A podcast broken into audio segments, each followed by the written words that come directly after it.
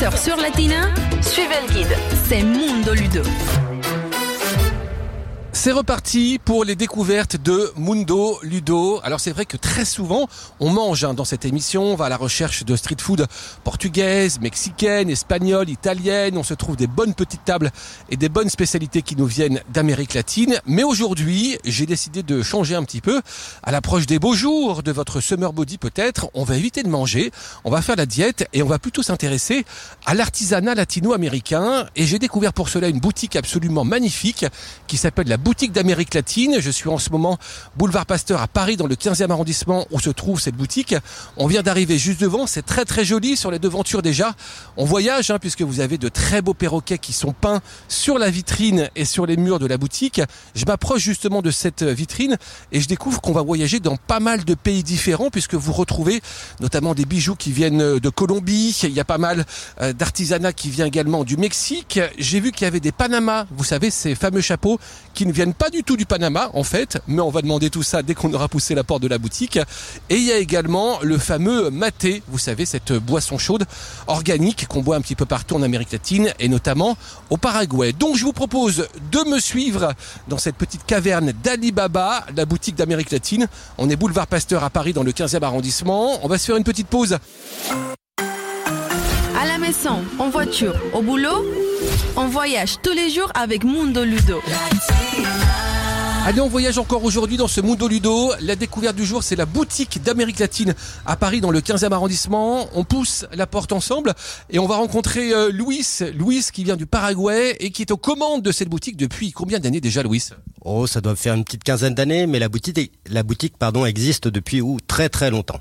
Alors qu'est-ce qu'on peut retrouver ici? Il paraît qu'on voyage dans au moins une dizaine de pays d'Amérique latine. Alors, on fait de l'artisanat traditionnel, euh, donc ça peut aller de la petite bague jusqu'au miroir, euh, hamac, enfin voilà, c'est vraiment tous euh, la culture latino qu'on retrouve dans notre magasin.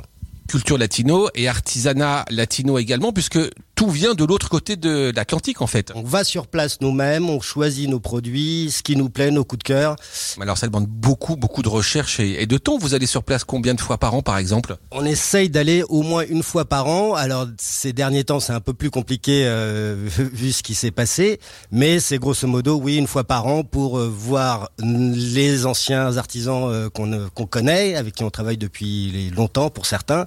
Alors vous, Louis, votre pays d'origine c'est le Paraguay. Ça n'est pas pour vous faire offense, mais ce n'est pas non plus le pays dont on parle le plus souvent quand on parle de l'Amérique latine. Pourtant, ce petit pays coincé euh, entre euh, le Brésil et l'Argentine, il, il regorge d'artisanat local. Vous avez quoi du Paraguay ici, par exemple? Alors, malheureusement, je n'ai rien du Paraguay. Je suis, un- je suis très mauvais paraguayen. J'ai quand même vu euh, de la yerba, du maté.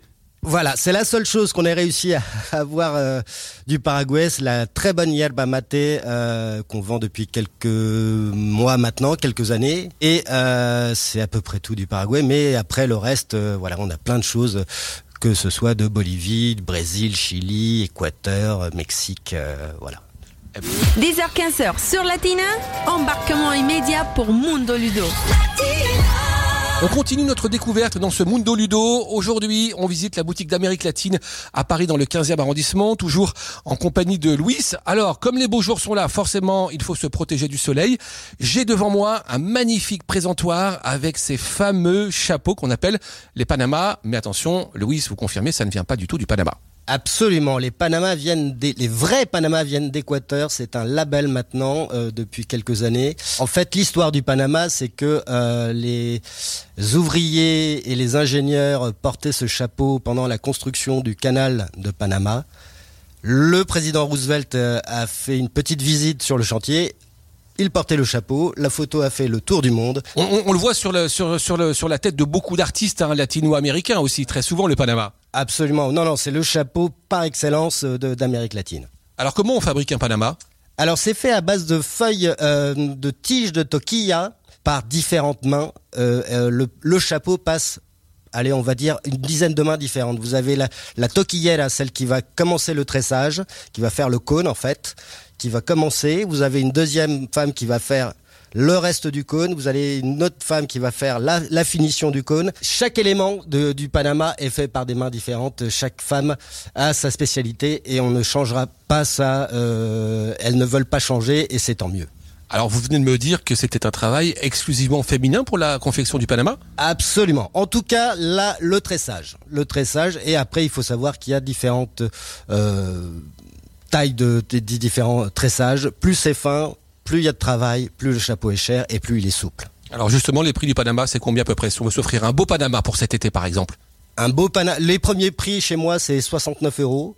C'est les tailles standards. Enfin, c'est vraiment c'est le c'est le c'est le classique et ça va jusqu'à chez moi en tout cas 230 euros. Après, un Panama peut aller jusqu'à 5 ou 6 000 euros. Ah oui, carrément. Oui, c'est à peu près. Je crois que le plus fin que j'ai pu trouver, euh, c'était 6 mois de travail et euh, le chapeau valait 7500 dollars. Bon, eh ben on va économiser un petit peu avant les vacances pour cet été.